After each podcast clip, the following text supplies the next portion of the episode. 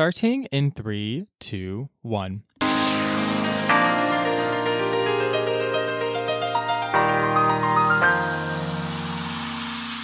Hi, I'm Marcy. And I'm Akko.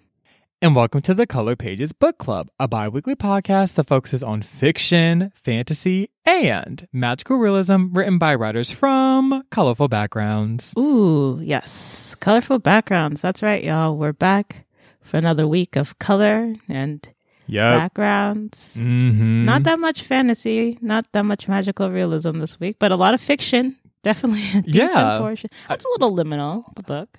Al- almost like an entirely fictional tale, really, um, which we really just love to see. We love that on this here on the Color Pages Book Club. Yeah. And yes, today we'll be finishing my pick, which is Just Above My Head by James Baldwin. So, yes. And shall we have thoughts on this? We do. Very, very, very curious to see how this will all pan out. Yeah, yeah, yeah. Definitely, definitely can see why James is considered such a brilliant writer. His style is pretty impressive. Mm-hmm.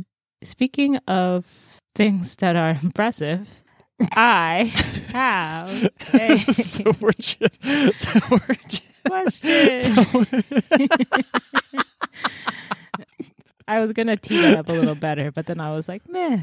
Why, why not? Why not just go for it, right? Right, like just like honestly, fuck it at this point, you know? Truly, here we are. Yeah. So, um, you know, in this book is sort of like a slice of life, but a very long slice of life, like a one piece long slice of life. Correct. like One Piece, the anime, for those who may not Yes, be familiar. for context. One Piece is notorious for having so many episodes and never being finished. Aren't there like 800 There episodes so- at this point? Many people swear you by watch that One show. Piece? I, I have. I think I dropped off episode ten, and I was like ten at the time. I. I cannot vouch or criticize in any capacity, but I do know it's long. Okay, I met someone recently who was like, "Oh my god, but it is so good! Like you have to watch it." And it was so funny because I was literally telling him like, "Oh my god, I read this book recently called A Master of Djinn. Like you should totally read it. Like super good." And he was like, "Oh my god, I have Mm. a recommendation for you. Watch all of One Piece, all 850 goddamn." Okay, I'm like, I was like, "Listen, that's not even yeah, the same comparison. Read a 400 page book versus watch 850 episodes. Young lady, no one's doing that. I'm not doing that. I think I, I won't be doing that. You would actually have to choose to watch One Piece. Like it could not be a passive decision where you're like, yeah, I'll give it a little look. See, you'd have to really commit part of your life to it. like even if you watched one episode a day, like it would still take A you like time. multiple years. Like that wouldn't like. Yes. I, oh my god, yeah. Anyway, and I'm like, it, it can't be busting that much. Like, is it that 850? I've- I don't know. I'm. The people who love it, they love it. So I'm not going to say I anything. guess, but I'm just like, it just seems like a really inflated story. But whatever. Like, I mean, to each its own. Uh, right. I, well, like I don't know why I'm coming for the for, for the One Piece people, but here we are. watch that be the thing that gets our show off the air. They're like, all the things they said, it was the criticism of One Piece that really made me realize. They just really took it over My the like just completely unreasonable. Like just get them off the fucking mic. just cancel the show, Cancel chop that. it all together, It's just true. scrap it completely, hang it up. like we cannot do this anymore. Right. It's true. so So speaking of hanging it up, uh, this book has a lot of sort of feelings about sorrow and kind of dreams deferred and life lost. I mean, the story is mostly Mm. about love, but in a very realistic sense, you know, in life, about Mhm. love and life. And with that, um, the black experience in America and war, all the things that make people bitter. Not that the black experience in America has to make you bitter, but it's also the long 20th century. So I think everyone was a little bitter. But anyway, um, so Yeah. yeah, so I wanted to ask you, Marcy, what are your thoughts on on bitterness? And before I kind of just lob you a curveball that's kind of intense, the definition Mhm. given by the internet is anger and disappointment at being treated unfairly, or and or I guess semicolon, sure, resentment. um, Every time I see a semicolon, I'm like, is this fully like I don't I Do- truly. what, what was this fully necessary, or are we just decorating? You know what I mean? Like what? Like what is happening? Just um, we're just hanging up lights right now. Like what the fuck? Anyway, Semicolons um, are the Christmas lights of sentences. right? Like Not necessary, but pretty. Anyway, okay, so sorry. What's There's like a semicolon listening to the podcast right now. Like, wow, like I just really feel like I'll do so much to try to humanize so many groups of people, and I really feel like really neglected right now. Like, honestly, just seems like a really huge awareness gap Oh here. but God. anyway, um, but yeah. So my thoughts on bitterness.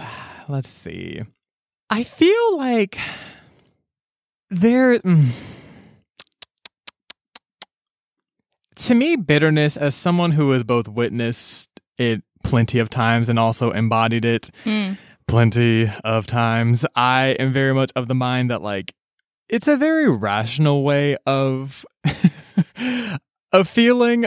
I think typically speaking, the idea of being bitter is seen as somehow being kind of psychologically stiff. Like it's just Mm. like, oh, like you experienced this thing or you've learned this truth about the world or whatever that like kind of puts you in a space of feeling acrimonious and like you shouldn't be stuck there though. Like bitterness is like it's like a stop. It's like but you're going to like you're you're you're taking the train four stops. That's maybe the first stop but like you keep going type of thing. And like Mm. the idea of just staying there is seen as like you need to be able to move on. Like why are you stuck in the past? Why are you like ruminating on this? Whatever whatever. I feel like there's a lot of ways that we Mm. kind of gaslight and tone police people to make it seem as though the reasons why they're bitter or what's triggering their bitterness is somehow like even if we acknowledge like oh like there's something like for example in this book we talk a lot about like race and shit. It's a lot of shit black people have to be bitter about. A lot of shit that we have to be bitter about. And so it's one of those things even if people agree with that it's like oh but like you're being bitter. Like you're like not able like you're not able to perform like normalcy or like this like kind of faux optimism. Like that's problematic. It makes me uncomfortable. And it's just like okay but like look at how none of that Mm. working in service of the person who's actually feeling bitter right? And, like like look at how that response in, in no way works to rectify the thing that like that's causing the problem. So i'm kind of of the mind that like bitterness is something that like feel it. If you feel bitter i know i felt bit plenty should i feel bitter now? Like it's just like it's like feel the way you feel and like how you feel is completely valid where I've arrived in my journey, and this may not be where we finish, most likely won't be where we finish, but where I am currently on this here today, um, on this early April 2022 day, um, I'm just kind of in a space where I'm like, okay, as an individual, like personally speaking, like,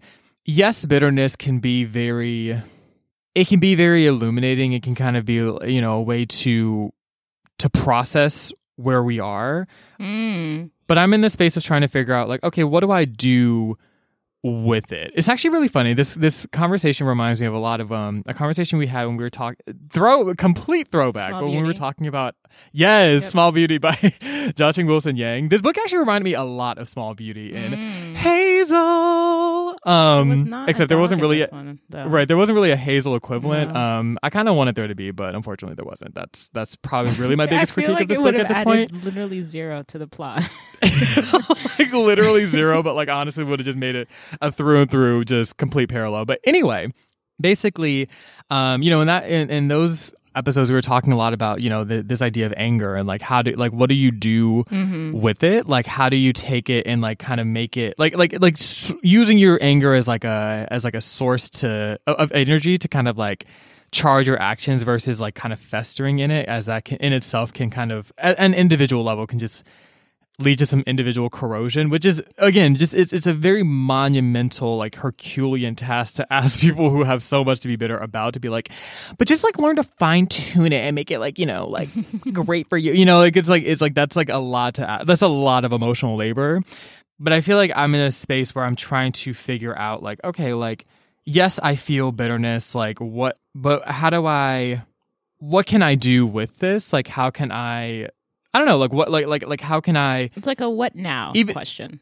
exactly like what like what is the next step here Now what? yeah exactly so that's kind of like in a space that's kind of the space that i'm in where it's like okay maybe that looks like turning these feelings or turning some of these you know the thoughts that come up with bitterness into into art or into into civic action or whatever the case may be like that's kind of where i'm at like trying to figure out like how to ch- I, I I feel like it, it is one of those things where like if you're someone that like feels a lot of it, like maybe finding some ways to channel it, to process it, to Mm. to to use that as a source of energy or activation is kind of where I'm at as far as like as as an individual. I feel like that can kind of. And I don't want to. Again, I, I don't want to be like, just do something with it. Like, because it's like, I mean, sometimes you just need to feel it, but sometimes it's like, you know, it can be helpful to see. Okay, like I feel this. Like, where where can we go with this? What can I Mm. create with this? What can I activate with this? Yeah. Um, what are the things that I have in my own control? What are wh- where does my power lie in my own life? And like, how can I channel this to to sort of connect with that? Funny enough, actually, Akwaeke Emezi actually has a book that just came out called Bitter, um, that literally talks about this. Um, I went to their book launch recently, and it's this this conversation kind of make me think about like maybe we should read that on the podcast. We'll see, but um. Mm. Anyway, TLDR, bitterness, valid as fuck. And if you could find a way to channel it into something that like feels perhaps healing or a way to process or whatever, love that for us. But also like if it's just something that's just really hard to fe- like if if it's if today is like listen listen, it's just I'm just feeling it today and that's really the extent to which I'm gonna engage with it, that's fine. That's kind of where I'm at. Mm. how do you how, how do you how do you feel? Yeah, yeah. I think similarly, similarly, similarly, similarly, similarly. yeah. Correct. Yes. Uh, right. Uh, here we go. I have, I, I- I have, I've felt bitter. I, I probably feel bitter now. You're right. Um, I've Mhm. gone through quite a few things that have made me bit. I like the word acrimonious. It feels nice to say in your mouth. It feels full Right. and acidic and very Mhm. much descriptive of hmm both. I was talking to you about this earlier about needing more words to to describe like complex emotions. So like Right. bitterness seems very like like a rock, where acrimonious feels like a radioactive rock leaking. Mm. Acid. The acrimonious feels like a battery, you know, a leaking battery.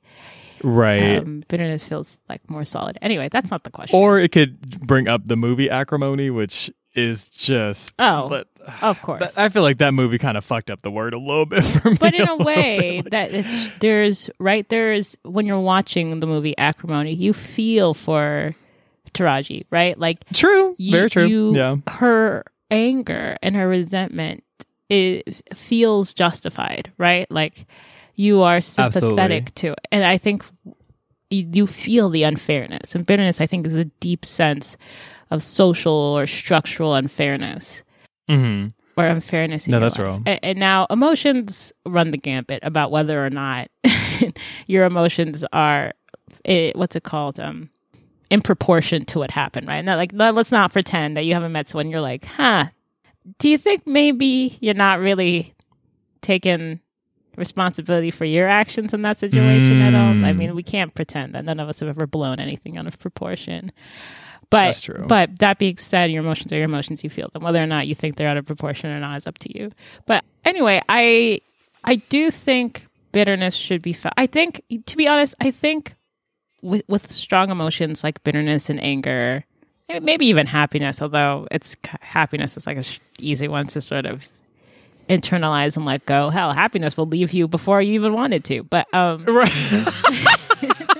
you're like, man, I wish I could hold on to this happiness for longer. Then all of a sudden, you know, you have to go to work the next happiness day. is like happiness is like oh girl my uber's here Right. um you be easy you know it was cute um but Oh my I- god. mama has to go Right.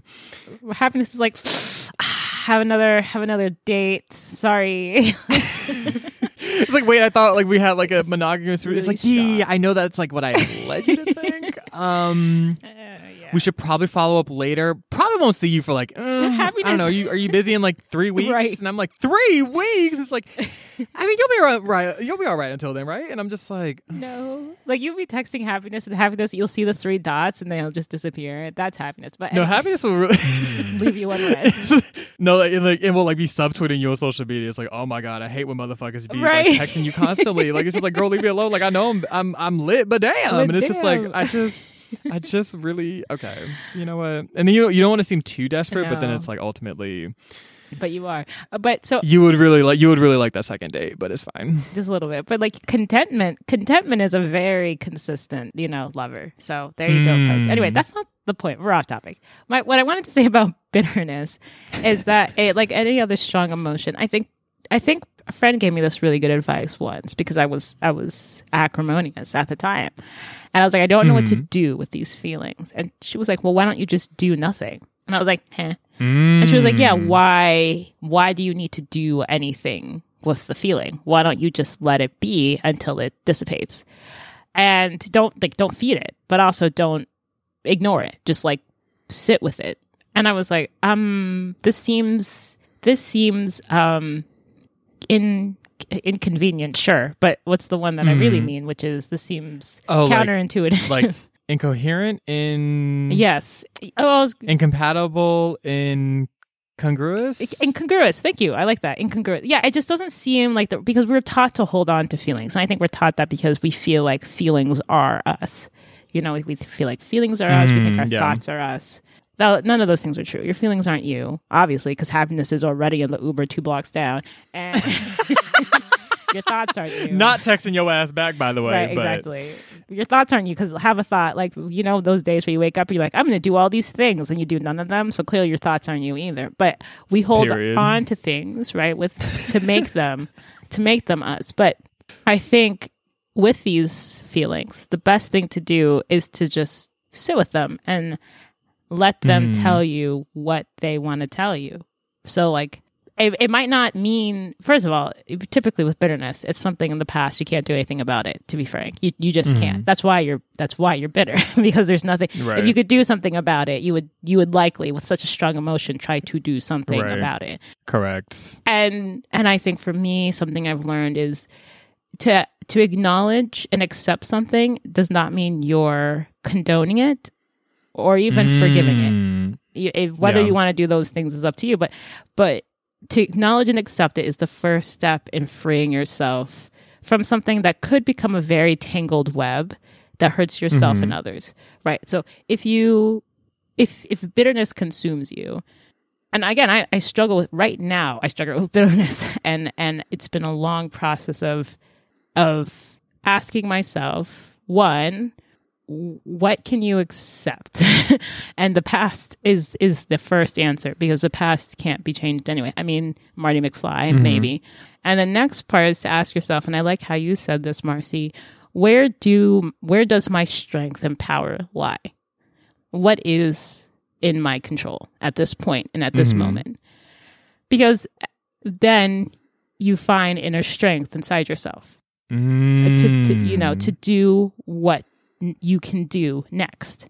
Mhm. whatever that is you know? Think what it is it's about getting your wits back about you. Mhm. getting your autonomy back in your mind because typically what caused the acrimony or the bitterness was somebody else. And so at that point your agency eh, or a society and at that point your agency is is in the hands of someone else which is exactly likely what that society or that person wanted in the first place right? And so your fate Right. is almost in the hands of somebody else who has not your best interest in mind Mm. and so at the moment, and, and I, I really struggled with this. I've and I fail Mhm. pretty much half of the time. There are times where I wake up very, very bitter. And I I I the thing is the the world is not that patient about your bitterness, to be frank. Oh my god. The world's very impatient. And, and that's neither here nor there, but it, you do suffer more loss over time, right? Um, and you lose out on more memories, which is not to tell you to not be bitter, but it's to tell you that this is a journey that sometimes you have to take a little bit on your own. Um, Mhm. and I can't tell you, I can tell you that for me personally, um, I value my autonomy of, above all things. Um, which is not to say I don't like connecting with people. I do, and I don't mind giving up my autonomy for connection to other people. But that's that, that for that to be something I choose always Mhm. a life I choose. Because I, I think when I was I was younger, I, I came to this conclusion that all the people you want to take responsibility for the things they ought to will likely never take responsibility for the things they ought to. Correct. The probability Yep. of closure is negligible. If you get it, I mean, lucky you, you know. um, Mhm. And even at the end of the day, at the very end of the day, we all die every time. Mm-hmm. So the question is, what do we do with this life that we have? And what do we do with the hands that we've been dealt, even if they're not, if they're disfavorous to us? Mm-hmm. Um, so I don't know. I think that addresses the unfairness. I think that addresses the resentment and the feelings. Easier said than done, obviously, especially when the issue is systemic and will continue. But but but I think more than anything, before you do anything else, you should find your joy. So before you even try to touch your bitterness, just let it sit there and go find joy. Because joy and pleasure, ease are the lubricants of life. So while you're looking for your Hmm. joys, your bitterness will seem far less like, you know, than the sun in your solar system. Hopefully it starts to Yeah. feel a bit more like Pluto, which isn't even a planet anymore. So, you know, That's not. I. you know I who's bitter about I refuse. to- Yeah. I, I, I. Pluto's a planet. Like I don't give a fuck what y'all talking about. Like fuck all this. Pluto's the ninth one. Yes, correct. Um, Pluto's looking at Neptune like, so what? What do you have that I don't have? Exactly. How y'all gonna say I'm a planet and then oh, just kidding, you're not, away. girl. Um, that's not. That's like y'all gave me a rose and then took it away the next episode. Right. What do you mean? Fuck out of here! I got my rose. I'm, I'm taking my roses. Like, or like ew. you know Anyway. you know when the contestants it's the final two and then both people it's neither and both people go home that's what it was like for pluto like pluto was about to be in the running but they're like ooh there's some other planets that look like pluto and they're like looks like neither of you will be continuing Right. the competition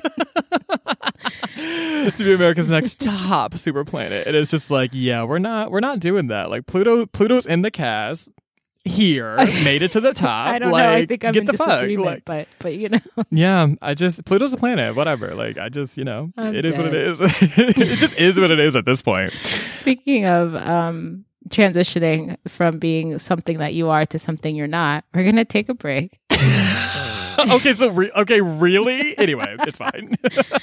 We're gonna take a break until we come back. We'll do the summary. yes, definitely peep the shade. But anyway, yes, y'all. See y'all in a bit.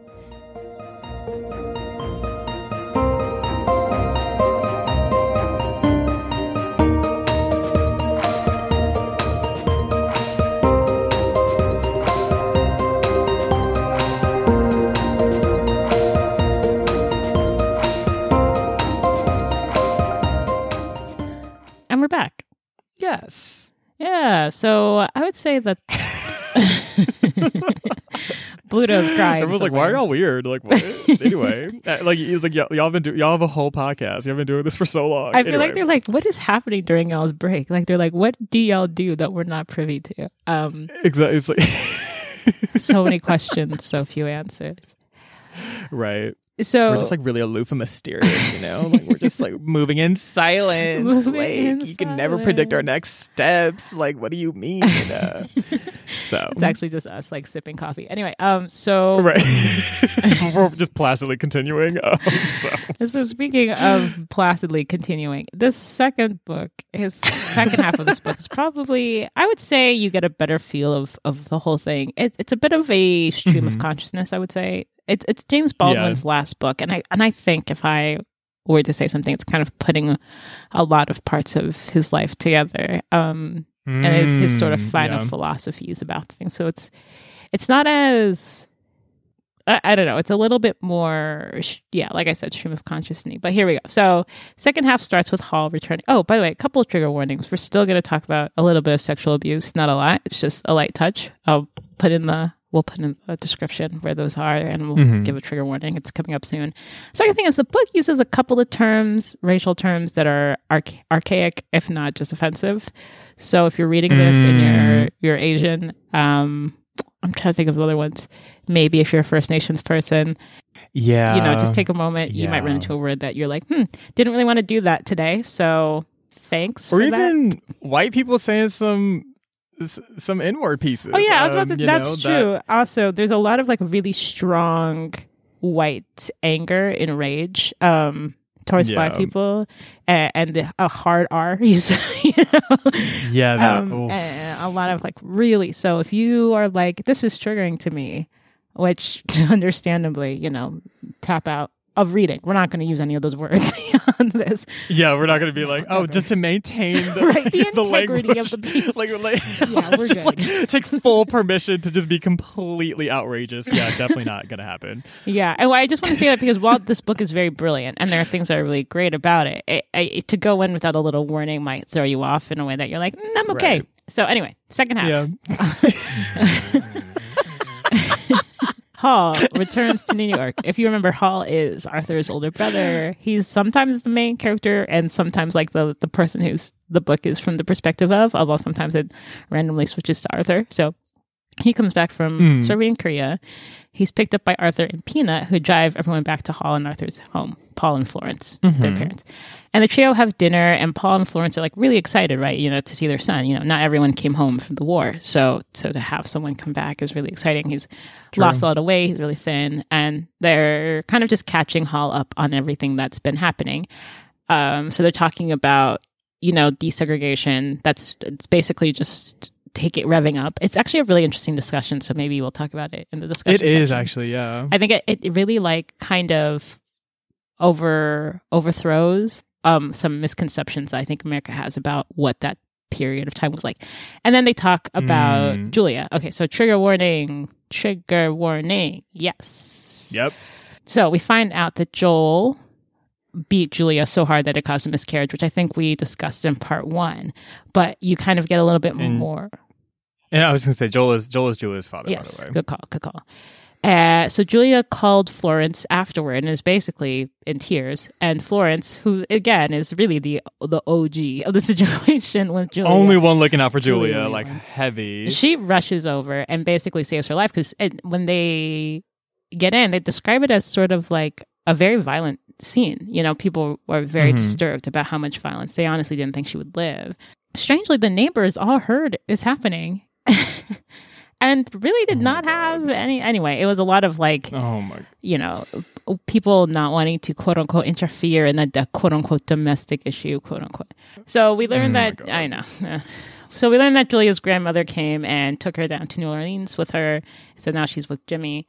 Paul ended up running into Joel at a bar, and Joel tried to make up this odd lie saying that Julia had oh become Oh my a sex worker and her pimp had broken into the house and beat her Oh up. my god! Zero people believed it. Not the people in the bar, not Paul, not Otis the pigeon, not Akko or Marcy, not the person. That, zero people were really buying it. Not Hazel. Not Hazel. Nobody. The author, while writing it, didn't believe.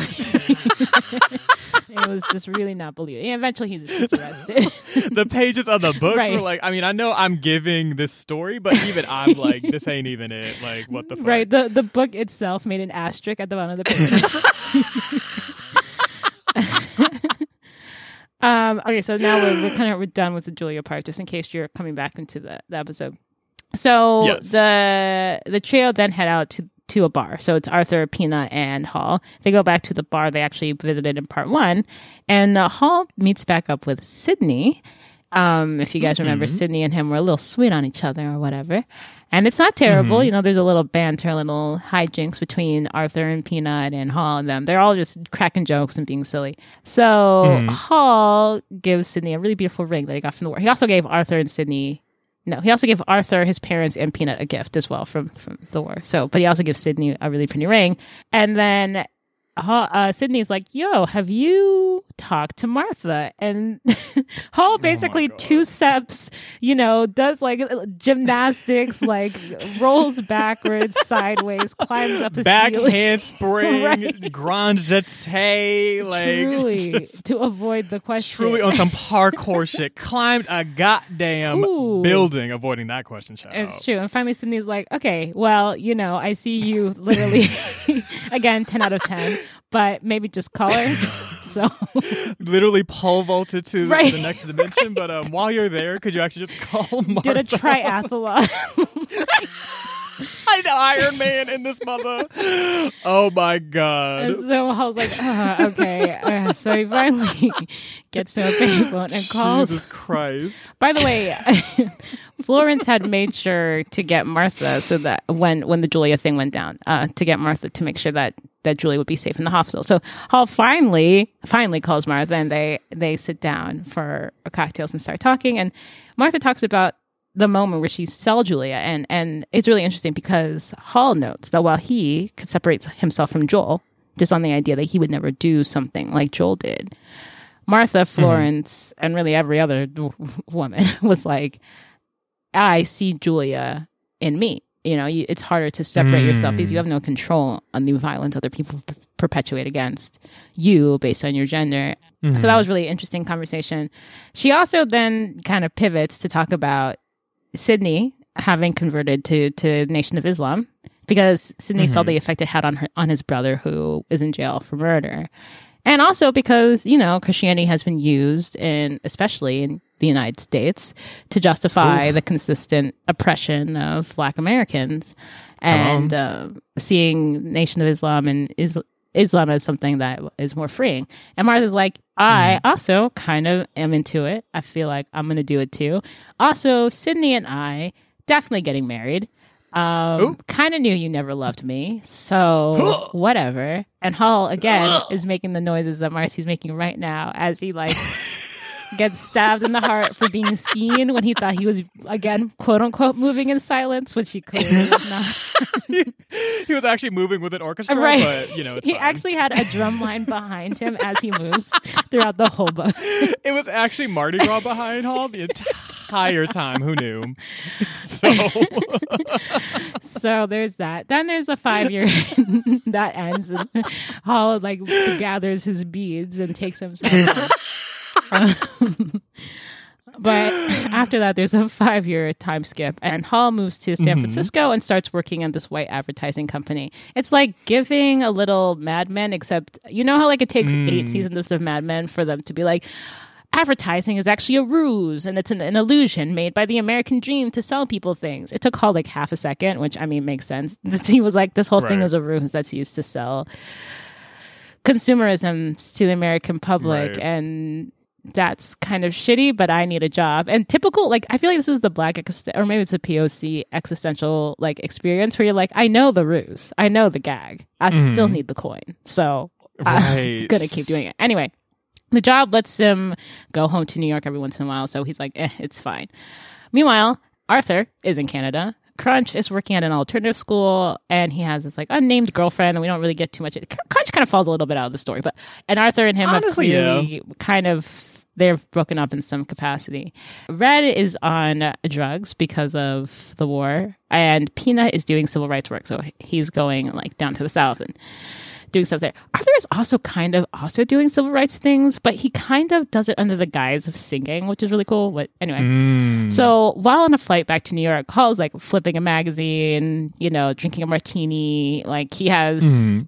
probably water, like a bottle of water, because you could do that back then. He probably brought it on with him on the plane. Probably brought a switch knife too. right. Probably kept his shoes Razors, on just- through TSA. Exact. Probably took like twenty Uh, minutes. truly, like, just to get, and probably walked straight to the gate. Like, did he even go through security? Probably. Pro- truly, honestly. truly. Anyway, so he's So- while he's like contemplating how this will all change in the early 21st century, he notices Julia, Julia in a featurette in the magazine.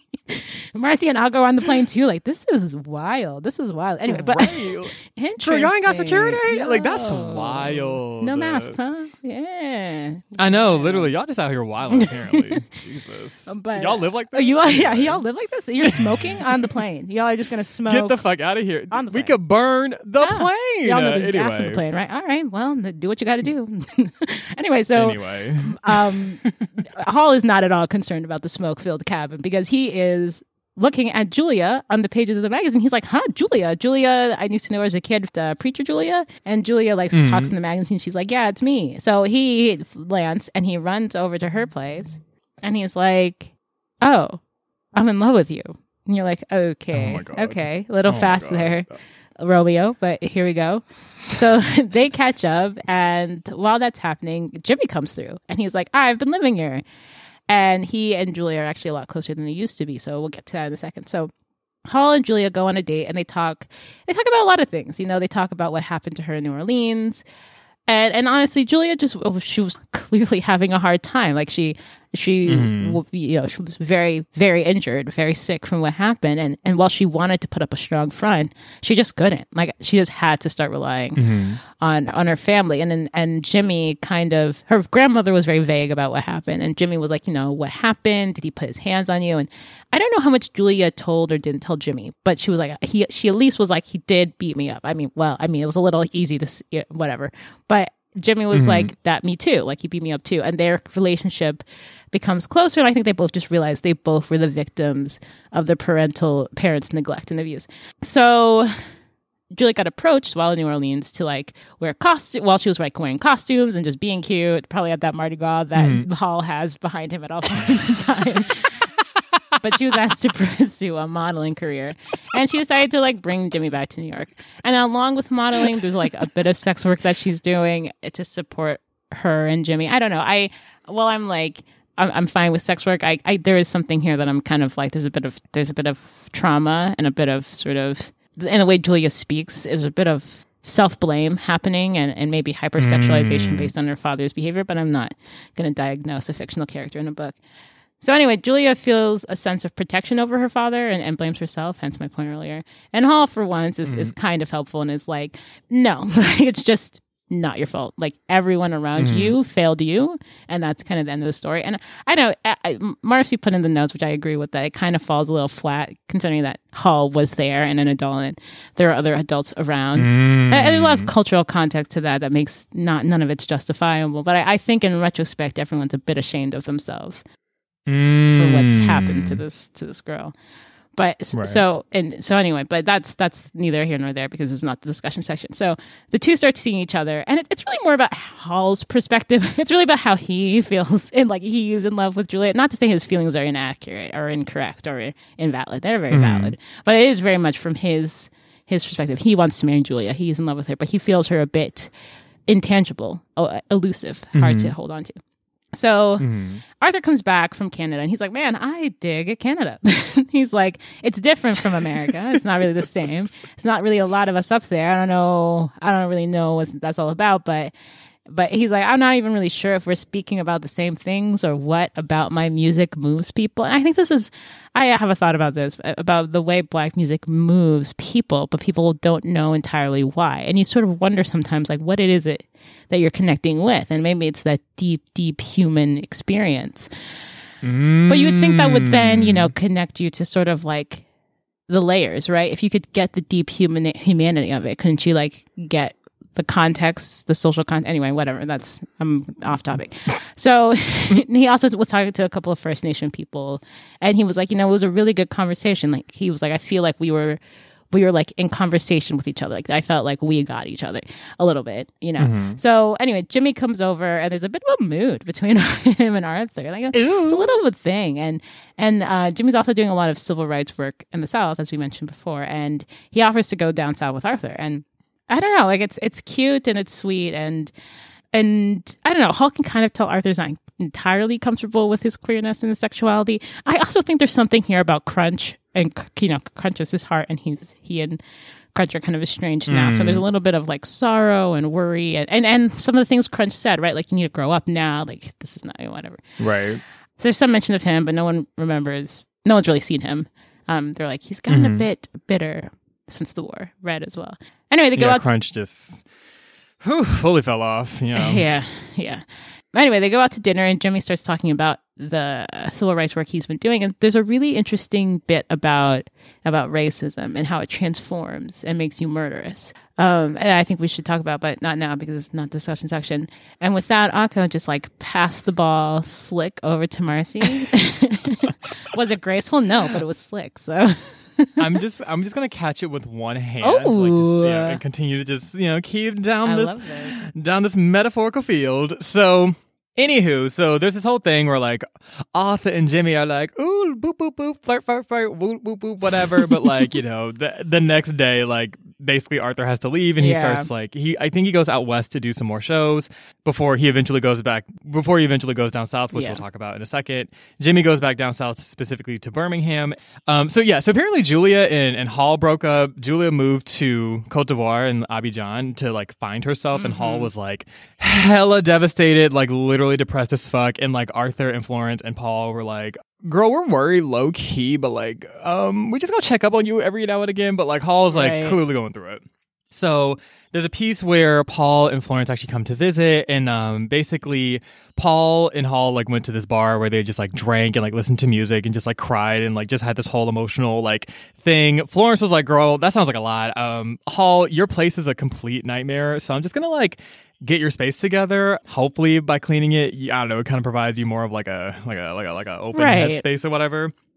It's very So, you know, they're trying to just, you know, show up for Hall, etc.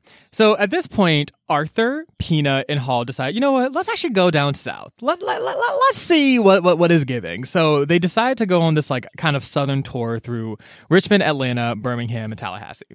So they're on the way down, and basically while they're traveling um, down south, there's just a lot of mention of like the terror of Southern racism, and like we kind of just see these vignettes of of Arthur doing some shows here and there. But it's clear that like this type of like his kind of like what Aqua was mentioning earlier, like this type of you know his gospel singing is very much putting a target on his back. It's also very interesting, kind of seeing the terror of Southern racism and like kind of this Jim Crow era being described from like a Northern Black perspective. I feel like I'm I'm not used to. You know what? Mm. That, that's a whole discussion point. We'll, we'll get into that later. Anyway. Um, so basically, so they're going down south. First stop they go to is Richmond. So they're so when they get there, they're hosted by one Miss Isabel Reed and her husband. So they do a show at like their local church. It- you know, it's all cute, woo, woo, woo, but it kind of establishes this trend that we start to see throughout all of the shows in the South, where like you know Arthur and friends will like go into the church, but there's always this like crew of like white racists like outside the Mm-hmm. church or like across the street just like looming and trying to like you know intimidate um Yep. you know the black people who are just gathering literally. And so there's, like, this- literally, Yeah, like the- participating in their own enjoyment and fun, and people planned. they got in their motorcycles Right. and coordinated, just sitting around. Literally. white people who literally Could probably have to clock anything in the next day Right. are like you know what let me just let me take time out of my day to just intimidate a bunch of black people who i do not know because the fact that y'all are gathering and being happy is just It's offensive. that it, it, it just it, it, like i can't sleep at night because thinking about Your y'all. happiness offends me. Right. So literally yikes. But um so we start to see that trend just sort of throughout all of the different these different performances. But um you know, the next day they decide that like okay, we're going to go to Atlanta. Along the way we're going to go to Charlotte and like visit Peanuts like hating ass family. Yeah. Um I don't know. Peanut just basically his family's very like anti-black. So like Arthur Holla like, "Girl, I really don't want to do that, but like I mean the food might hit, so like we'll go, And but plus we need- I'm not There's this sense that like we we cannot just be driving around with nowhere to go. Like because once Exactly. the night hits, we we can't we can't not have a place to be. right and like you know sundown towns and all that Mhm. but um but basically um so they're on their way to charlotte peanut arthur and hall and along the way peanut kind of just tells the two more about his relationship with red how Mhm. close they were um we kind of just see a lot of vignettes of them kind of growing up together so the two of them are like i think distant cousins but they lived together for a period of time and red you know always kind of had these like different interests like at one point he wanted to be a boxer then he Mm. wanted to be a tap dancer Mm. and even though Peanut's grandmother usually is like, I hate black people, like Red was like the exception to, I Mhm. guess, his grandmother's bigotry. But we also see sort of how, you know, after the war, Peanut, I mean, not Peanut, but Red kind of, you know, sort of fell into these, addi- like, you know, drug addictive habits and like how that kind of tore their family apart, Mhm. honestly. Um, and, you know, Peanut really tried to like reach out to Red, but like it just really wasn't. Like it- it was effective in some ways, but it was just you know addiction's hard, right? Right. So it's just kind of like witnessing someone go through that. Especially thinking about just how like we're in an opioid crisis now. We've been in hmm a drug crisis before. Considering the social assistance that you're getting for that, like it's not high. so it's like Right. it's such a burden on your your family and love system because addiction is a is a Mhm. very difficult thing right. to handle. It's just difficult. Anyway, continue. Exactly.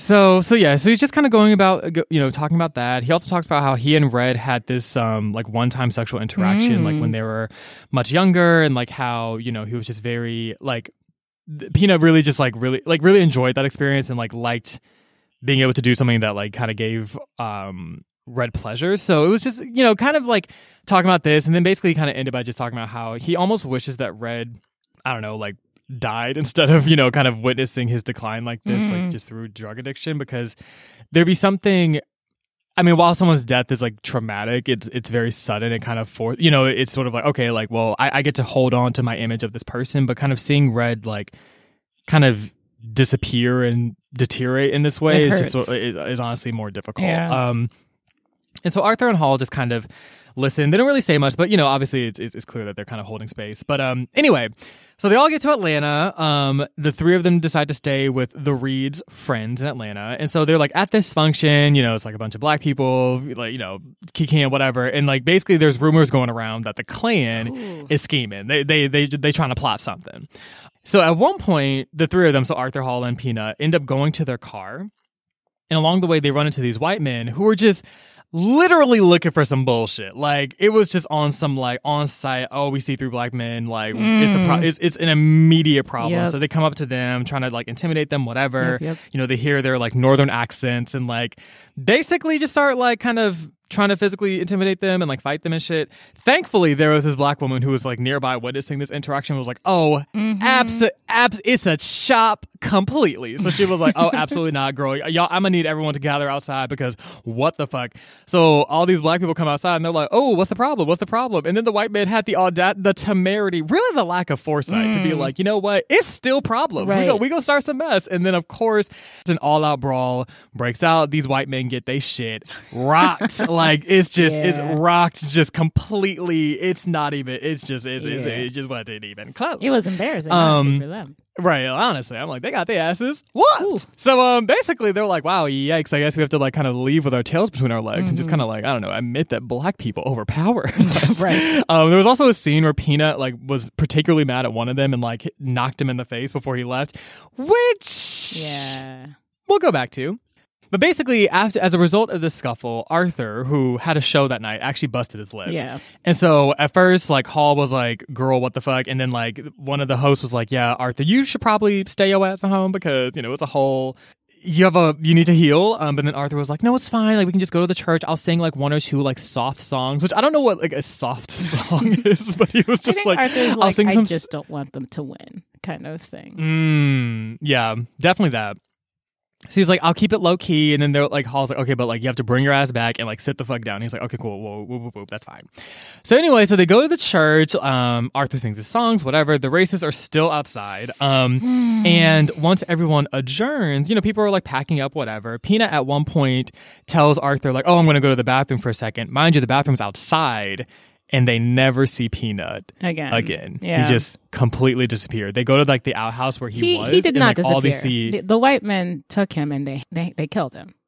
That it was right? I mean, he did not. I, the book says he disappeared, but I just I'm I'm sorry. I'm I'm cutting off. I'm just so upset because I, the the number of people who have quote unquote disappeared, and they knew. Everybody knew. Ever the shock. Everyone's faces like went like like a ghost. And they're like he's he's gone. And we're never going to figure out what happened to him. And no one's ever going to cop to anything. And there's no point in a trial. And there's no point in going to the police. And there were people who did that. The people white southern people who did that did it. They killed a man and then covered it up. Anyway sorry Right. continue. No, you're good. Um, no, and, and also, I mean, that's that's exactly what happened. Um, you know, the it, and when they went to the to the bathroom, all they saw was like Peanuts like discarded notebook. But yeah, like I mean, obviously he was murdered, and like you know, it's it's just one of those things where like they went to the police the next day, but like it was one of those things where they just, I mean, it wasn't. They knew Fruitful. nothing was going. No, Yeah. nothing was going to happen. Like it, they, yeah. So anyway, so after this, everyone's you know obviously, yeah, seriously. Um, so everyone's just like really devastated um and you know it's just at this point it just feels like everything's kind of crumbling a little bit. So you know when you look back at their original quartet you know crunch is hella distant from arthur peanut is dead red is addicted to drugs julia's in Cote d'Ivoire, and like you know, no one's really heard much from her. Like Hall is kind of like at this like I don't know shitty advertising job. Like it just seems like I mean Jimmy is like God knows where you know like it just seems like everyone's just like Yeah. all over the place. Arthur just feels like damn like this community that I had like it's just kind of I don't know we're all sort of like split up or gone or like I don't know mm-hmm. like it's just like kind of a lot. So time skips a little bit, and we actually see a bit where Arthur is in Paris for a bit. Mm-hmm. So while he's alone in Paris, like he actually kind of enjoys the anonymity of being in a larger city by himself. He doesn't really speak French, so he's just kind of like, yeah, like I'm kind of just forced to like be observant and people watch and whatever. And like this time really does, and I can very much relate to this, but like it kind of gives him the space to really just do a lot of processing. Yeah. So he thinks a lot about like crunch during this time. He thinks a lot about seeing Jimmy again because the two of them had like a very, I don't know, just had like a really earnest Ooh, like loving conversation before Yes. like the last time they saw each other and Arthur was kind of like damn like like if I didn't have to like leave the next day like or Jimmy and I could have I don't know I don't know. I think Arthur's giving me Ar- Hall vibes here, where he was like, "Damn, if I didn't have to leave the next day," and you're like, Arthur, I think you're avoiding some of your feelings, and this is a convenient excuse for you to not have to deal with them. But this is neither here nor Really? there. Oh yeah, yeah, because he has this moment where he was like, there was the where the Arthur kind of the author shows their hand a little and is like. uh, Really, Arthur was a little afraid. like he was a little Hmm. nervous about the whole thing. But anyway, continue yeah so in a way it's kind of so yeah, cute so because it, it makes the the hall and him it's clear why they're brothers not why they're brothers Right. but it's clear you know you do things that your siblings would do anyway continue right no and, and I think also too Jimmy is someone where it's like Jimmy was just so un- unapologetic with the shit. Like he was like, "Listen, I am, I am feeling for you heavy. Yep, yep, it's yep. no, it's no games over here, Mama. Like literally, no smoke screens, like all the mirrors and shit. yeah we left them at home. Like I'm, I'm into you. I, let's I'm shit. I am home. down boots. The moment you tell me, we go, listen. Like he was giving very that, and Arthur was like, "Hoocha! I know if, it, if I ever, if I ever hit Jimmy up, it's not, it's not, it's not on some casual whatever, you, know." what? So like, I think he was kind of like, there's something to say about Yeah. that it's not casual like if if it's if we're in it's serious that freaks people Exactly. out commitment freaks people out right, anyway sorry And I think also too, Arthur's used to. We we see too that he kind of has these more like ephemeral interactions with folks, um, which which is evidenced by something that we'll, I'll talk about in a second. But um, I think yeah, something so so long standing would be kind of like oh shit, like what the fuck? yes yes Into Anywho, so while in Paris, Arthur meets a white man named. Um, so I was listening to the audiobook and they pronounce his name Guy. So I'll just I'll just say Guy. sure So they meet. So he meets this guy named Guy Lazar. Honestly, the, I won't call it a subplot because it actually was pretty foundational in like Arthur changing his his paradigms. But basically, to sum up some of the details, essentially the two of them kind of have this whirlwind weekend romance. Romance. They meet on like a Friday. Arthur has to fly back, I think Monday or some shit, or Tuesday. Um, it is so basically, very they different like over the from the rest of the book. This section, it's much more Yeah. similar to Giovanni's room without it, without the Yes. Giovanni's room, but with and this one, I this is Giovanni's room done with because I think we talked about this on the other episode, like where I it, it was a conversation about race and, and and queerness, but because the book was done earlier in James Baldwin's career, I think he just chose Mhm. one and he chose queerness. Whereas here, Right. at the end of his life, he's putting the two together with really un, unabashed, you know, sort of concern for what society would think. And and so in that you get this really kind of philosophical conversation about about whiteness that's possibly allowed to be more honest because both of these men are queer or because they're in Europe or because Lord knows why. Akko, it's not the discussion section. Throw the ball back to Marcy. She did a quick chest pass.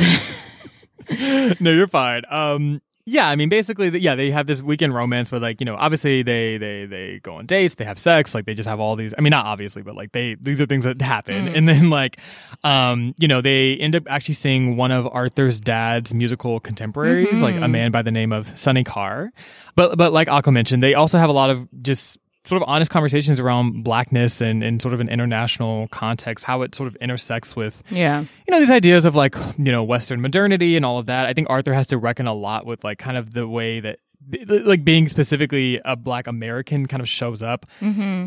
abroad and like Mhm. kind of how he views other black people and like kind of the, how there's in a cultural whiteness that he perhaps has internalized to some degree is, is really really interesting Yeah, it um, is. there's there's a lot here that they talk about but Anyways, this whole weekend romance is like this whole thing.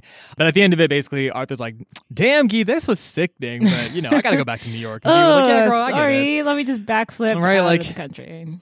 Right. And then like the b- book four, the so what we're talking about right now ends with like Julia also flying from from uh, from I think she was also flying from Paris actually because Yeah. she was her flight from Cote d'Ivoire like there was a flight to Paris and then New York. Like she's also flying to New York and I'm like, "Oh wow, so Julia, are we going to hear more?" And they're like, "Um, let's just start book 5 now." And I'm like, "Okay." so book 5 starts with kind of present day.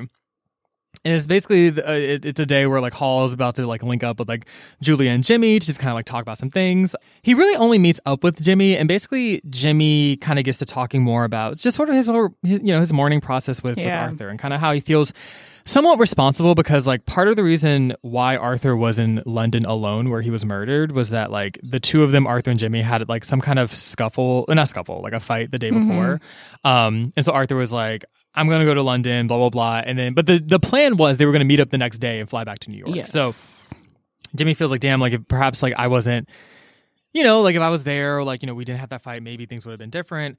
And so at this point, the book kind of goes back in time, and we sort of see Julia's return from Abidjan, and basically we sort of vaguely hear about her experience where like she was I don't even know how long she was there. I- Two it was years. like two or three It years, was Yeah, two something years. like that. Arthur's three months in France gets like a whole miniature book. Julia's Like in Cote d'Ivoire. like Giovanni's a vague two. mention of two women she kind of met and some philosophical meanderings. Anyway, continue. Right. And so basically she I don't know, Julia was I guess they're trying to find some semblance of home, but like wasn't really Mhm. able to find home and like sort of how you know, like There's a parallel here I think with Arthur's experience of being black American and what does that mean when you're for Arthur it's what does that mean amongst Europeans and the the black diaspora. For Mm-hmm. Julia was like what does that mean when you're in Africa when you've been given so many ideas of what African means and they Right, exactly. and you feel similar but then also distance from these people that see you similarly but also differently so Exactly. So, some really interesting philosophical Mm-hmm. musings that I would have loved to have um, seen. Um, but, you know, it's fine to also just kind of be told um, quickly through Hall's narration Julia's philosophical musings. But anyway, um, so yeah, so blah, blah, blah, whatever. Like at this point, Arthur's like doing his thing, but he's not like fully famous yet. There's like a super brief subplot about how Hall met his current wife, Ruth. Basically, TLDR, they were like at this party and like she was wearing this like really fun ornate hat. And like he was like, oh, she was just like so fun and like, ooh, hoo, like, yeah. And that's yeah it was pretty uneventful huh yeah, that was kind of that. Honestly, I was like, I feel like it would have just made more sense for Hall to just end up with Julia, but whatever. Or fine. just anyway, cut it from the book. Just cut the whole. Right. Anyway. anyway. So, so at this point, um, so again, we're still do, it's a, still a flashback. You know, Hall and Arthur actually went back down south. And, you know, it obviously brings up a lot because that's where Peanut was murdered. You know, there's a lot of trauma there. But while they're there, they actually run into Jimmy. And so, like, that's kind of how Arthur and Jimmy get reconnected and sort of fall in love. There's also uh, some mentioning about how one of their bandmates, so Arthur's bandmate, a guy by the name of Scott, was like kidnapped and like forced into a chain gang um, for like soliciting or some shit. Or like, like basically, he was just like outside and like a cop approached him and he like had an attitude, quote unquote. So they like forced him into labor. Right. Um, because slavery never ended. But um, anyway, so so Jimmy and Arthur, you know, kind of pick up where they left off. Jimmy, Arthur, and Hall are able to raise some money and get Scott back, and basically the four of them go back to to New York. So while they're there, Hall's like, okay, I'm gonna meet up with Ruth, who I just met. We don't really know much about her, but you know, I'm just like super into her. Like, oop, oop, oop, yes. And then he gets a call from none other than Julia, and he's like, oh my god. so basically, him and Julia decide to meet up the next day, Hall and Julia, and they have this whole conversation about how like you know Julie was talking about how like you know she while she was in Cote d'Ivoire she was like oh like you know no one really discovered Africa. Like people talking about they discovered Africa. Like child nobody discovered it. I think she might have moved to Cote d'Ivoire for a man. I'm not I I don't know if I just wasn't reading that section closely enough. It kind of seemed like she was because there was a man who was older than her and they were lovers, but it seems like she was like, I, yeah, he was there, but it wasn't really my main object. I, I mean, I think in this part of the story, you see that Julia and Hall mentions this. He was kind of like no one could really have Mhm. Julia. Like you couldn't really hold her because she she doesn't really want to be held by anyone. I mean, that's from a man's perspective on the thing. I was kind of like, all right, maybe she doesn't want to be held by you. okay. But but more like she, Right. Julia was more focused in her. Not to say that Julia doesn't like Hall, but I, I think Julia's more focused on what what this whole because she mentioned she was like I went there and I found sort of what you know my identity. She says her womanhood means to me, like to me, outside of the context of everything that's happened Mhm. and the definitions of sort of you know the black patriarchal powers that abused her and, and, and kind of abandoned her and, you know, the overarching American structure that allowed for that abuse to happen. So, so she's really on a self discovery thing. And there was a man, I guess. he was around. Right. A man existed during um, this, but yeah. But I guess similar to how Julia is somehow irrelevant to these men's life, I guess these men were irrelevant. You know what I mean? Like in a similar way that yeah. they apparently Julia has no story and Ruth and Martha, you know, barely get any screen time. It's a similar. Okay. What were you saying? so, yeah, so like all that happened. So they talk about all that. Julia also worked for like an airline at some point oh, yeah. and like learned multiple languages and you know something something something Boof, Boof Stroganoff something something something you know self discovery. anyway, so basically we kind of skip to uh, quickly. You know, it's like okay, the Julia part's over. Whoop. Okay, let's talk about Arthur and Jimmy. Um, so like basically the the the book kind of shows Arthur and Jimmy together. We kind of see them like integrating with Ruth and mm-hmm. Hall and like you know it's this whole thing. Arthur has this whole dynamic with Jimmy where like like Jimmy's just like very earnest and like super bright, and Arthur's like, oh my god, this bitch is so annoying. Like, oh my god, I'm so annoyed, but like clearly very charmed and like you know like touched by Jimmy's antics you know, it's this whole like feigned annoyance thing. It's cute, whatever, whatever. But um, you know, it's kind of hinted that over time the two of them became more distant just because as Arthur rose in fame, there was also the introduction of you know, drugs, a lot of sorrow. I think Arthur kind of feeling like, you know, he just wasn't really connecting to singing. He yeah. didn't really necessarily want to do it, just feeling kind of unhappy. We actually see the scene where he was at the British pub, or I guess the pub in London, um, where he was drinking and then he ends up like going to the bathroom and like that's where we lo- that's where we know he was murdered. We still don't really know what happened yeah. fully. It was kind of very like elusive. Like you kind of see him going down the stairs, and then kind of like just skips to the epilogue, and I'm like, what? Mercy, was he so, murdered or did he have a heart attack? I think he was murdered because they were talking about how like something something about a bunch of fists at the very beginning of the book. Oh, like my impression was that someone followed him into the bathroom and like beat him to death. Yeah, you see, that's what I thought too. But then I was like, the way they're describing it feels like no, he died presumably of a heart attack. I think he didn't get killed. I think he, really, yeah. Because when I was reading it, I was like, this doesn't sound like anyone's murdering him at all. It sounds like he's having a heart attack. Um, sorry, I just looked it up on e notes because you know why would I? Well, the internet basically. I just went to the internet and asked, but I could be wrong. We could all be wrong. I just wait. So e notes said he had a heart attack. Yeah, but said presumably. Even even e notes doesn't know. Do you? God damn. Yeah. Okay. Well, shit. I guess Arthur. Okay. J JSTOR also says died of a heart attack. So that JSTOR is a little bit more, you know what the fuck was I reading? I was like, oh yeah, clearly. Well, okay, I well, they, never mind. I think um, I think that's the point, right? I think it's supposed. Uh, so many, you know, people have been killed by violence. Where, of course, we're assuming it would be some type of physical violence by someone, but death comes mm-hmm. to us all. Yeah. Also, there's got to be something about like the stress and systemic oppression causing health effects, but mm. but also maybe just the suddenness that you lose people so suddenly in different ways. Anyway, I don't know. I right. don't know, Marcy, but back to you. Back to you. Yeah. So, um, that and then uh, basically now, yeah. So the book basically ends with um, like the entire book, not just book five, but like the entire book ends with um. A dream that Hall has with like basically everybody from the book, and there's like this whole rainstorm, and like there's like something over yonder, and everyone's like, "Oh, girl, what's over yonder?" And then Arthur keeps saying like, "Oh, nothing's over yonder, it's just us." And then Hall wakes up to like tears on his pillow that he shed while asleep. Mm-hmm. And um, yeah, that's um, that's how the book ends. So um, now we're gonna take a quick break and then get into our thoughts and feelings and go from there.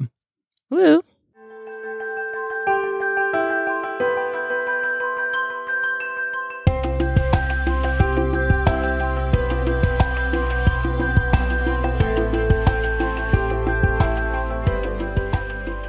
And we're back. We are. Woo.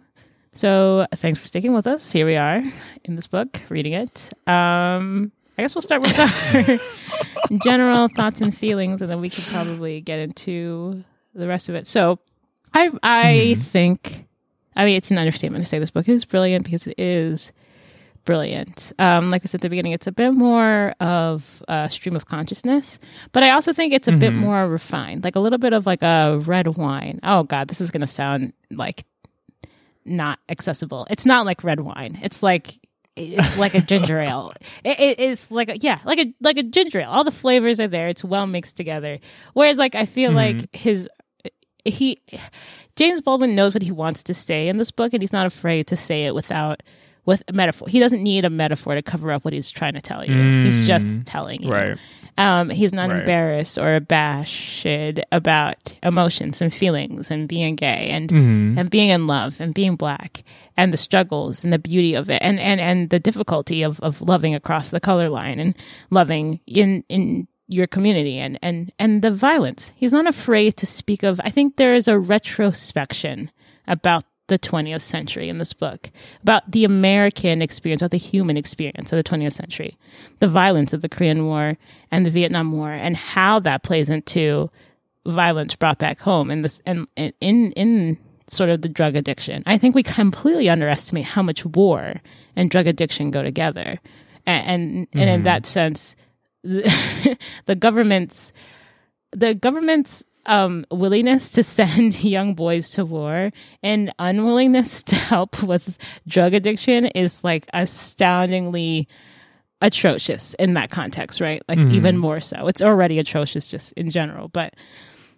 so so those connections are really clear and and again his descriptions of the terror of racism, the feeling of it, the palpitation of it, you feel it feel it strongly. And and I think he does a really good job of disavowing some misconceptions. That like, black people in the 1950s weren't like woo desegregation in the sense that they're like woo finally we get access to white spaces. It was like no woo we just want better living conditions for us. We just want the inconvenience that white people perpetuate with like weird car r- rules about who can sit where in a car and who, this and that. You know, this uh, this things that make them our lives difficult. That going away and making our lives easier is what we want. We don't particularly want the um affirmation of white people and white people haven't given us any freedom that we didn't already have and i think this is the biggest i literally i was in a graduate school program. And this so these people are in their their 20s someone was like you know black people should be grateful to lincoln. You're like for what? Oh my god. be grateful for what? There's nothing to be grateful for. I mean i think the biggest misconception oh the constitution gave black people their freedom. The civil rights the government gave like you can't give people things that already belong to them okay? You can't. And there's this really brilliant interview with um a former enslaved person and someone's coming down and they're it's a white man. He's like talking. He's like you know i, I want to i'm here because i think you have the same rights as me. You know i, I want to give you your your your liberty. And, and she was like oh you still have the disease. And he was like what? She was like you you cannot give me anything. You can't give me my humanity. You can't give me my freedom. You you can't give me anything because i'm a human being. You can mm. take things from me which you've done but you certainly can't give it to me you can't and and i i think that's what James Baldwin's saying here too. Like what and I think that's always been the sentiment and I'm glad that this book exists to of like avoid the retcon that the the modern 21st century has made in which people were hmm. were graciously excited to to integrate with people who literally on the regular try to murder them.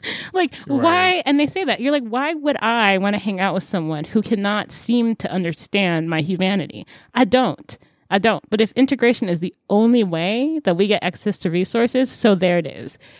And I, I think there's a lot of lens on whiteness and the co co what's it what did we say earlier coercion co the what do we say about the coercive the, co inco- what's that thing the batteries do incongruence of it. no the, the, Oh, corrosion. Corrosion, yeah, corros- uh, yeah. Um, but I also think to our point about bitterness and whether or not it's justified, there's a bitterness in the white people who are causing violence to the black members. There's a deep bitterness that they do, and then and instead of dealing with that bitterness, wherever that comes from, it's they project it and that violence on other people. Um, hmm anyway, so that the book really does a great job of describing that. Does the book do a great job about Julia and Martha and Ruth? No, obviously not. We talked about this in the first. I think the book does a little better, giving giving a little more of a perspective on things than I thought. It, uh, how do I say this? The book is aware that it is not completely understanding the humanity and the depth of Julia. and it throws kind of like similar in On Earth We're Briefly Gorgeous, where there are moments where Joel, I'm not Joel, where Hall is like, there's probably like a deeper thing here that I don't understand. Anyway, back to mm. me. oh my so, god! But anyway, that was my overall. I, I dig this book. I dig it a lot. Um, it, it illuminated a lot of things for me when it comes to uh, to racism and sorrow and love, and, and so I really dig it. But what about you, Marcy? Yeah, so this book was. I'm still trying to parse how I feel about it. I don't know. I feel like this is. I feel very conflicted with this book. I don't know. Like, I, I think for the most part, I. I would certainly say I enjoyed it. Like, I, you know, definitely I was like kind of curious to see like what's going to happen next and all of that. Um, I think for me, it was. you're, long. you're going to be like, bitch, are you serious? It was a little long winded. Yeah, I'm being yeah, totally you're not wrong. honest. You're not wrong. Like it, it, it, definitely felt like there was just a lot of like philosophical like musings and just talk of like things, which like yes, yeah, brilliant, literally brilliant. like I, like the shit said brilliant, but I was I don't know. There was certainly portions where I was like Child, we are on page 408. Like, girl, we've been doing this for so long. I also think that there was something that I noticed in the book where, um, I don't know if this is characteristic of, of Baldwin's writing, but like, it felt like, I, I don't know if it was Hall in particular, but he, I feel like there was a lot of like hyperbole in the book, which is not usually. I'm usually not the girl that's like. There's a lot of hyperbole in the book. Like I'm, I usually don't give that, but like there were like a lot of lines where it would be things like, Arthur then gave the most, just the most beautiful ex- smile he'd ever seen, or like, oh my god, the way the sun, it was just the most beautiful thing. Just like there was a lot of like the most beautiful thing, or the most uh, gore, like it was just very like, was beautiful, like intense type of language like that, which is like again, which is like fine, but I think sometimes like it felt like it, it felt a little too early with some of the dynamics. Mm. Like it's kind of like okay, like yes to describe Sydney as having like these really beautiful features, whatever. But it's also kind of like you just met Sydney, so I don't know. Sometimes it but felt wonder, a little bit like. I wonder. He, sorry to interrupt, but I wonder if because Baldwin's writing this in like the seventies, he's really trying like in an atmosphere right where to be gay and to be black they're almost seen as, as like failings in America. And I, I wonder if he's like, he's combating something, you know? I, I mean, maybe he just feels this way, right? He just, but because to be fair, Marcy, you and I, I think sometimes people would be like, y'all didn't have any more descriptive words to say about your emotions. And we're both like, no, no, that was it. We kind of wrapped it up. And they're like, get no flowery language. We're like, mm no, finish. So there is, there is a difference there, I think. But, but I also think it, it is, it is in opposition to the flattening you know to uh, you mm-hmm. know it's it's like the way you would you know maybe deifying someone's a bad idea but to love someone so much and to see their humanity so mm-hmm. much is in like you know it flies in the face of of sort of the loss right like you're in mm-hmm. a lot of mm-hmm. ways i don't know who james has lost or maybe you know who he's who these people mm-hmm. are stand-ins for but in a way i think he's trying to to bring someone back to life or to to mm. entomb them or enshrine them, keep them uh, alive, beautiful, gorgeous, you know? Right. Or that love, yeah. that feeling to say that like no these feelings were so real everyone keeps telling me they weren't real or that we're not real or that we are flat but we're not flat we're so dynamic you can't even mm-hmm. see mm. how dynamic we are i'm going to write it write it a bunch of times over and over again there's almost a self-consciousness in this book this because mm. i think baldwin this book f- makes so much sense now but it's prolific in the sense that in the 70s right like he'd be fighting so much to make this point about the humanity mm-hmm. of people who are marginalized. And I think that's where it gets long winded because he's trying to find, fight the societal structures himself. And he's sure that he's right about how he feels about people and places mm-hmm. and our mm-hmm. place and our gorgeousness. But he's also self conscious because society is against that. And I feel like that's that's where the long windedness comes from when you're trying to prove a point mm. that you're sure of, but you're insecure anyway, I could be wrong. That's just a thought. Yeah. No, and, and honestly, it's it's it's not like I take issue with it being like, girl, it can, oh my god, you, you describe take issue. like it's just I don't know. I don't. Yeah, for me, I mean, certainly, I, to your point, I think that definitely a point was certainly made. Like, I mean, it was it was definitely undeniable, sort of the the adoration that was kind of given to these different characters. But um, I think I don't know. I think for me, it was just kind of like after a while, it was just like. Mm-hmm. Okay. Um. yes. Mm-hmm. Yes.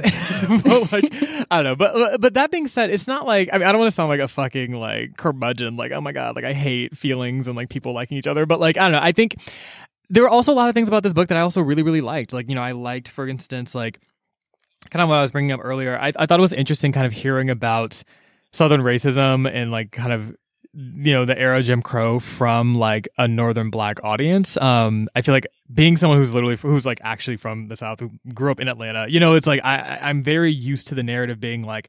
Oh, like that was just the, the the terror of of racism was just happening, and that's just something that we were just kind of like placed Mhm. within, and like that was just like the context that surrounded you. So it was interesting seeing it from like a distance, like, oh yeah, girl, over there, ooh, yeah, it's a lot going on over there. Like it kind of puts it, it, it, it, it, it, it just kind of zooming out in that way was really really interesting and i think it Mm. also kind of painted some interesting dynamics as far as like you know the dynamics between like you know northern and southern black people especially you know northern folks who moved as a result you know of the great migration like you know fleeing this sort of hostile like southern racist Mhm. environment and right and like and and how it kind of creates this yeah this dynamic where you know a lot of these I mean, like the, the, certainly what's going on in the South and like the you know the fight for justice taking place there is it has an effect on everyone, right? Mhm. Um, and so it's just it's interesting just kind of seeing the northern southern dynamic there. Um, and I also like too that there wasn't the and also too I think it's because it's a black audience. Like there was just there wasn't that annoying like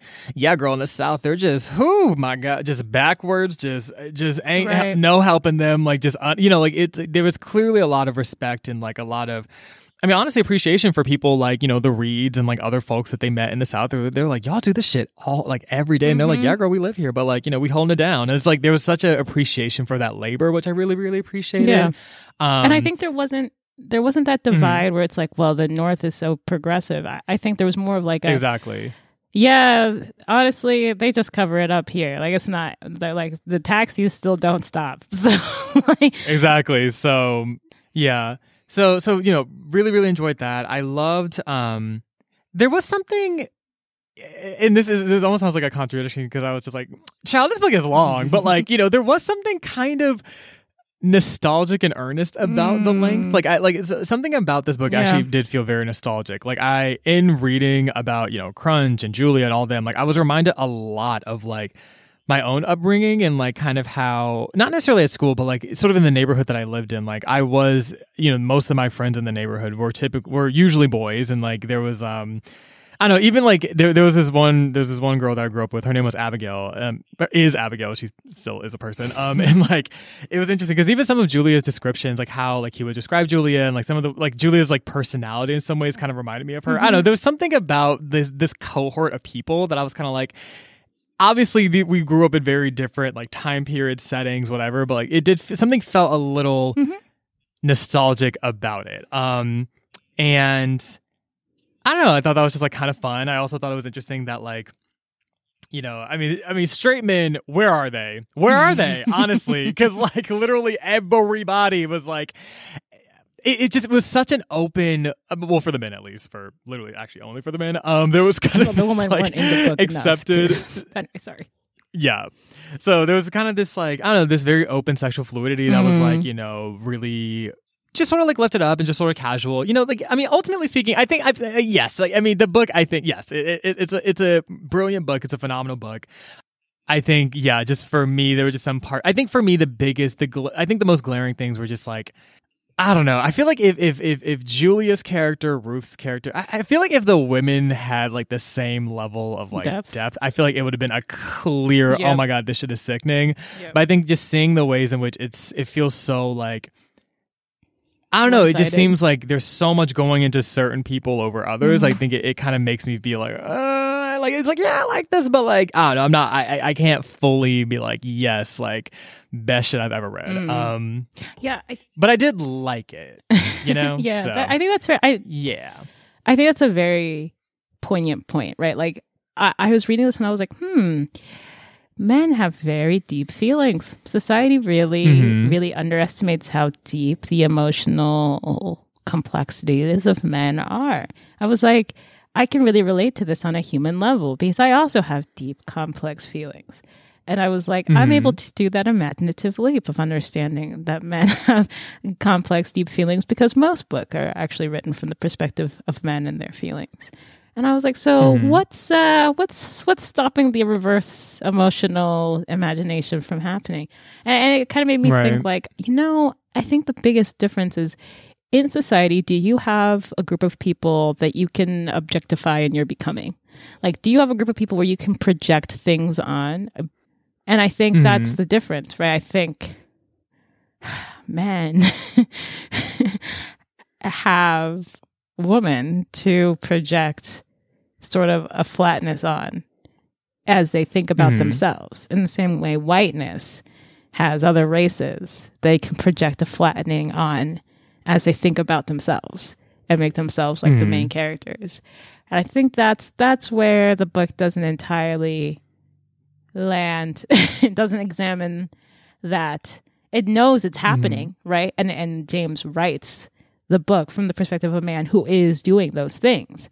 But only very vaguely. There's one point where I think um is it Hall who was like, you know, when you really like a woman at first, you don't even think of them as a woman. You just think of them as a person. You might never even think of them as a woman. And you're like, uh-huh. Are you telling me you humanize people that you're attracted to and or think deeply about?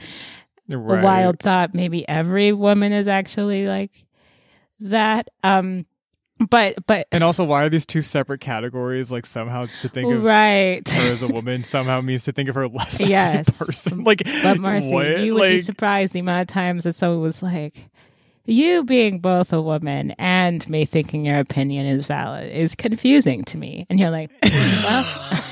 I know that's a dichotomy that's hard to understand, but I mean that also happens with whiteness. They'll be like, "You being black and Right. you also having thoughts that I value is confusing to me."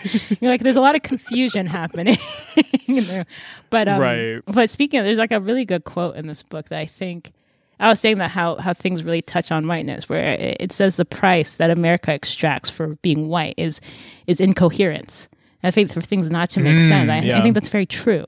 And I, I struggle with this in a lot of ways because there are people I love dearly who are who are different races than me. Um, and sometimes you're like, what is it that's causing this inability to see each other clearly? But I think it's the incoherence of racism, and that was a very poignant, poignant point. And then there was also a really Mhm. poignant point about history and power, and how power is history's most seductively attired false witness. I love that. Mhm, power does distort like gravity history. Mhm. and it's interesting because americans are so so they're like we want to talk about the mayflower. We want to talk about the founding fathers. Oh my god. we want to talk about the constitution. And you'll be like you know what was happening at the that same time? And they're like what? And you're like slavery. And they're like well why do you got to bring up old stuff? And you're like the mayflower what? Right. the, the, Literally what the so it's that selective amnesia that comes with them. and he has another line about that the brutality of innocence It- it- you know that's so true the brutality of wishing to not have to reconcile that history um Mhm. i don't know i just to speak of the part about what's his name guy but his name's guy because he was french Yeah.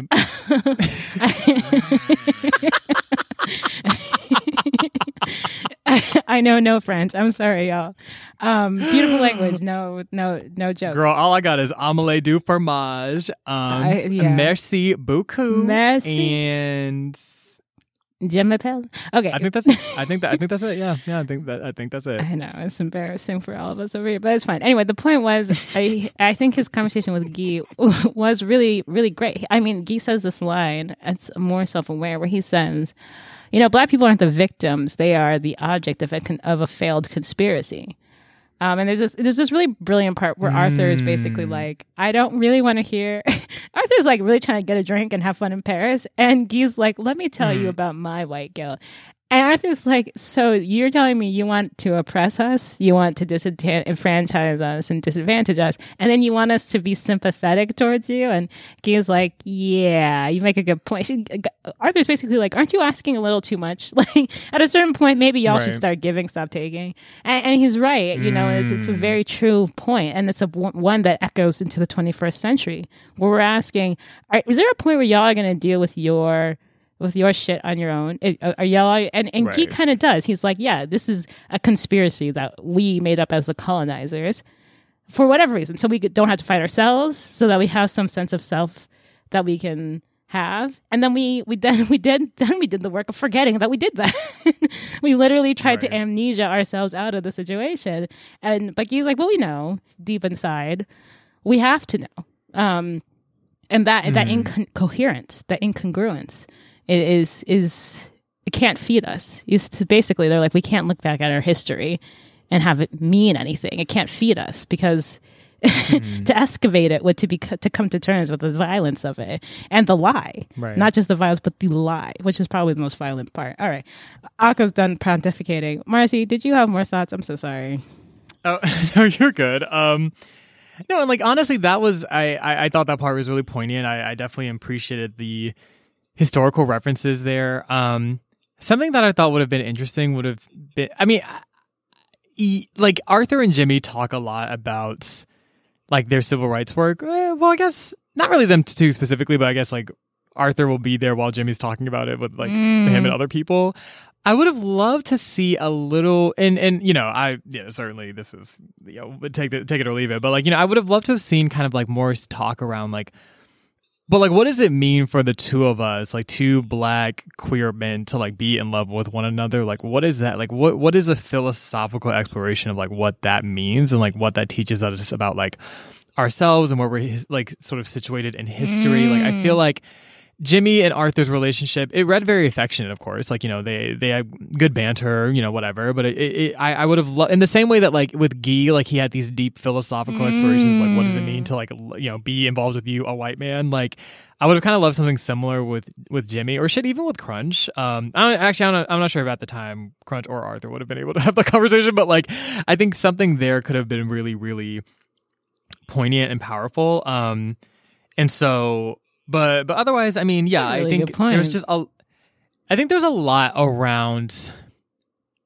This is one of those books that, again, I felt the same way with Giovanni's Room. I feel this exact same way here. Like, I feel like it's just one of those books that I just need to kind of revisit, like, I throughout my life, and just kind of like, because I'm I'm sure there are plenty of things that just like I read, but like didn't fully. I was like, oh, like that's like a poetic line, but like that was kind of the extent to which I felt about it. It didn't really like you know like take take much stock of it. But um, but but yeah, so I don't know. I think it's it's a very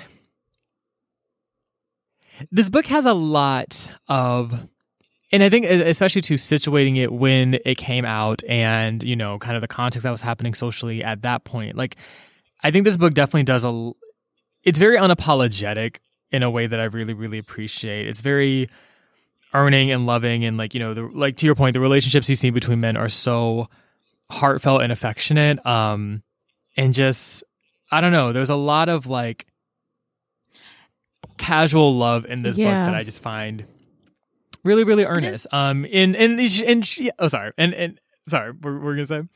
I was gonna just just a quick point was that there's a love.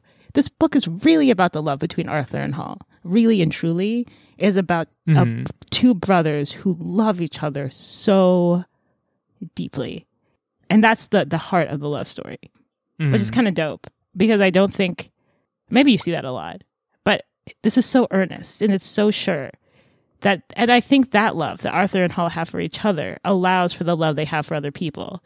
Although I don't know mm-hmm. how much Hall loves anyone really loves Arthur. yeah, for other people. Right, literally, like actually though. Uh, so so yeah, it's just it, and definitely there's a lot of commentary around what it means to like you know like the relationships between brothers, like what it means to be someone's brother. Like it's just mm-hmm. there's a lot, mm-hmm.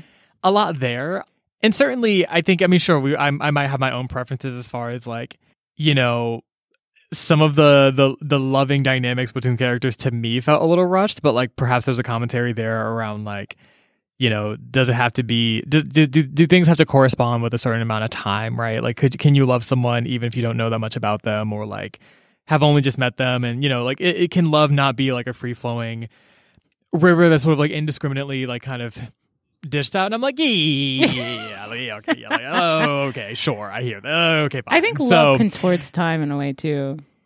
In a way you Yeah. don't really re- recognize it. You, I, I, first I thought that too, and then I was like, wait a second, Akko, haven't you loved people you knew for a very short amount of time, very intensely? right. Sure, maybe. I don't know, So- listener. You don't know me. Do I know yeah. me? So, so, so yeah. So TLDR. Um, I know. we- I'm sure y'all are like, Marcy's tone is real. Like, uh, like, like this bitch feels low key stank about the book. I don't. I actually, I actually, the more we talk about it, I, I, I do like the book. But yeah, it's just. It's complex. It, it, it's a book that I feel like I'm still processing. I'm still kind of putting my thoughts around. Um, but ultimately speaking, you know, I thought the cast was was earnest. I think there was a lot here as far as philosophical offerings. Um, definitely some things I would have loved to have also seen explored. But like, you know, it was it was interesting. Yeah, that's what you make a really good point about the queerness. I was like, maybe for James as a man, he's like, my affections are not a problem until like HIV like really starts to st- stigmatize or pathologize. But then again, there's also the Mm. McCarthy era, right? But then again, like the McCarthy, like you wouldn't, you, you wouldn't believe anything they said anyway about like actual, you know, no, no one really thought the Right. people running the McCarthy thing like deeply cared about the morality of the situation. I don't know, but you're Right. right. Maybe there's also the possibility that he was scared, scared to write it, or didn't know Right. how to write, or didn't want to. I don't know. I don't know. So you're right, though, right? That a piece that's missing. There's, it's odd because in one Yeah. way he so unabashedly writes about it that it's almost even more forward thinking than now. But in another way, if you like look at Mhm. the time period, you're like, and yet you didn't put it you you didn't put it in the context of the danger. You know, similarly to kind of with Mm. Giovanni's room. Right. And and it's one of those things where like, you know, especially living in a I guess post HIV AIDS world. I mean, that's absolutely in the mains in the in, in a mainstream zeitgeist, but also even just like intra communally, like, you know, the trauma and devastation of the HIV epidemic absolutely informs the ways in which we see love and sex between, you know, Mhm. black queer men. And so I feel like it I, I personally I would have been curious to see kind of what was that discourse like before that period and like how like, I guess what what what was the thinking there around like okay black queer love as like a source of revolution or like something like what it like what it what what how was it situated in that context? Like what did it represent? Like what was Yeah. the what was that piece there? So so you know but um Hmm. but also too shit i mean also i was living for the fact that like we actually had relationships between black queer men which even by Yeah. itself is not some shit you see a lot. So listen i was like you know what? I'm gonna i'm gonna you know what? I'm gonna take my piece. Uh, they're like uh, marcy get you a piece. I'm like i'm gonna take my piece. Thank you very much you know and I'm appreciate. I'm gonna appreciate what I have, but you know, if, if there is a suggestion jar, I'm gonna just put this in the suggestion jar. But we good. I'm happy with what I got. Don't get don't get me fucked up. But you know, fair. it's certainly something that I would be curious to to explore, especially in, in a more historical Context. type of work like this. So Yeah. so yeah. I like it. I love it. Um, uh, there's one point I have to, I want to mention. We're not going to go deep into it because uh, I don't want to. But the there's a point Mhm. about hatred that they. So when Peanut, Arthur Hall, and I think Mr. Reed are you know defending themselves against these white people who are attacking them, there's this point they talk Mhm. about. You know, you start to to hate. The, you know, in a way you didn't hate before and it almost scares you because it's like it's one thing that it's Mhm. one thing you see their hatred and it's being projected on you but it's not yours but then it becomes yours because you're so fucking pissed. These people would be Mm. so acrimonious towards you when they're the oppressors. And and he, and he this line hate stains was so was so like telling to me because it's true. And i think in a way instead of wanting to excavate our history and examine it i think in a lot of ways america just wants everyone to have bloody hands. But this is a very specific point black people will never ever be responsible for the violence that white americans have done to them ever Mm-hmm. and I think people need to understand that now and for forever if we're ever going to stop with this bullshit that we're on. Right. anyway, so if you want to read a critical race book, maybe read James Baldwin. There's plenty to choose from, or not, your choice. So if you want to tell us how you feel, I mean, whatever, live your life, do what you want. I think it will help. like, girl, whatever. Uh, yeah, I think it'll help you, but you know, like if you're on Twitter and you're like, you know what, I actually don't want to read a James Baldwin book, and I don't appreciate the suggestion. And I hate this fucking podcast. I hate this podcast. I know I got to the end, to the outro. You, the, we got a Twitter at the Color Pages. We have an Right. Instagram these at these color pages or an email these color pages at gmail.com also strangely i don't know if y'all know this but we have a website it's cute you can push a little button you enter into a little thing. It's a whole to do so Mm-hmm. check that out. You know you can send us an email being like you know what? Akko and marcy marcy was lukewarm on this book and akko pontificated way too much. My god get your shit together. Let us know. I mean you know but put a thank you for for your effort on there. You know It'd be nice again we like to be right. validated but- It'd be nice to be a little validation. Um, but yeah, so also yes, if you again, if you go to thesecolorpages.com, we also have been updating the website recently. I know I'm sure for some who might have gone recently, they're like I didn't know we were still in the summer short series from 2021. That's so interesting. Oh wait, what did we read this year? Oh, so I guess y'all never read Ghost Bride because like I, I'm not seeing her on the website. Like, so uh, we we know um we have been updating it, so we love to see it. But um anyway, Yes, if the show brought you any love, light, delight, please leave us some love wherever you are listening to this podcast. That could be Apple Podcasts, Spotify, TuneIn, Stitcher, whatever, whatever you'll fancy. Leave us, you know, we, we love a little rating, we love a little review. You know, just like to hear your thoughts always definitely lifts our spirits and our days. Um, also, you know, if there's just someone in your life that you're like, you know what, this person needs these like really deep philosophical explorations around like mm-hmm. what whiteness means like throughout time, like, you know, we're like really, we're really just kind of getting into sort of like radical like love and existence between like black men, like whatever the case may be. Ooh. Like, just send them this episode, send them the link, literally no context, no context, and then just throw your phone into the sewer just throw it into the sewer move to switzerland. If you're already in switzerland move to not switzerland. And you know what? Just just live your life like that because that's really going to help us to grow in all the ways that Ow, we really need. Like honestly that is exactly what's going to take us to the next level. So really highly consider doing those things absolutely. Um and next time, we're actually going to be reading a book that is part of Akko's Picks, and it is called Birdie by Tracey Lindberg. Mm. But between now and then, Akko, is there anything else we should leave our listeners with before we head out? No, just until we meet again, remember to stay, stay colorful. colorful.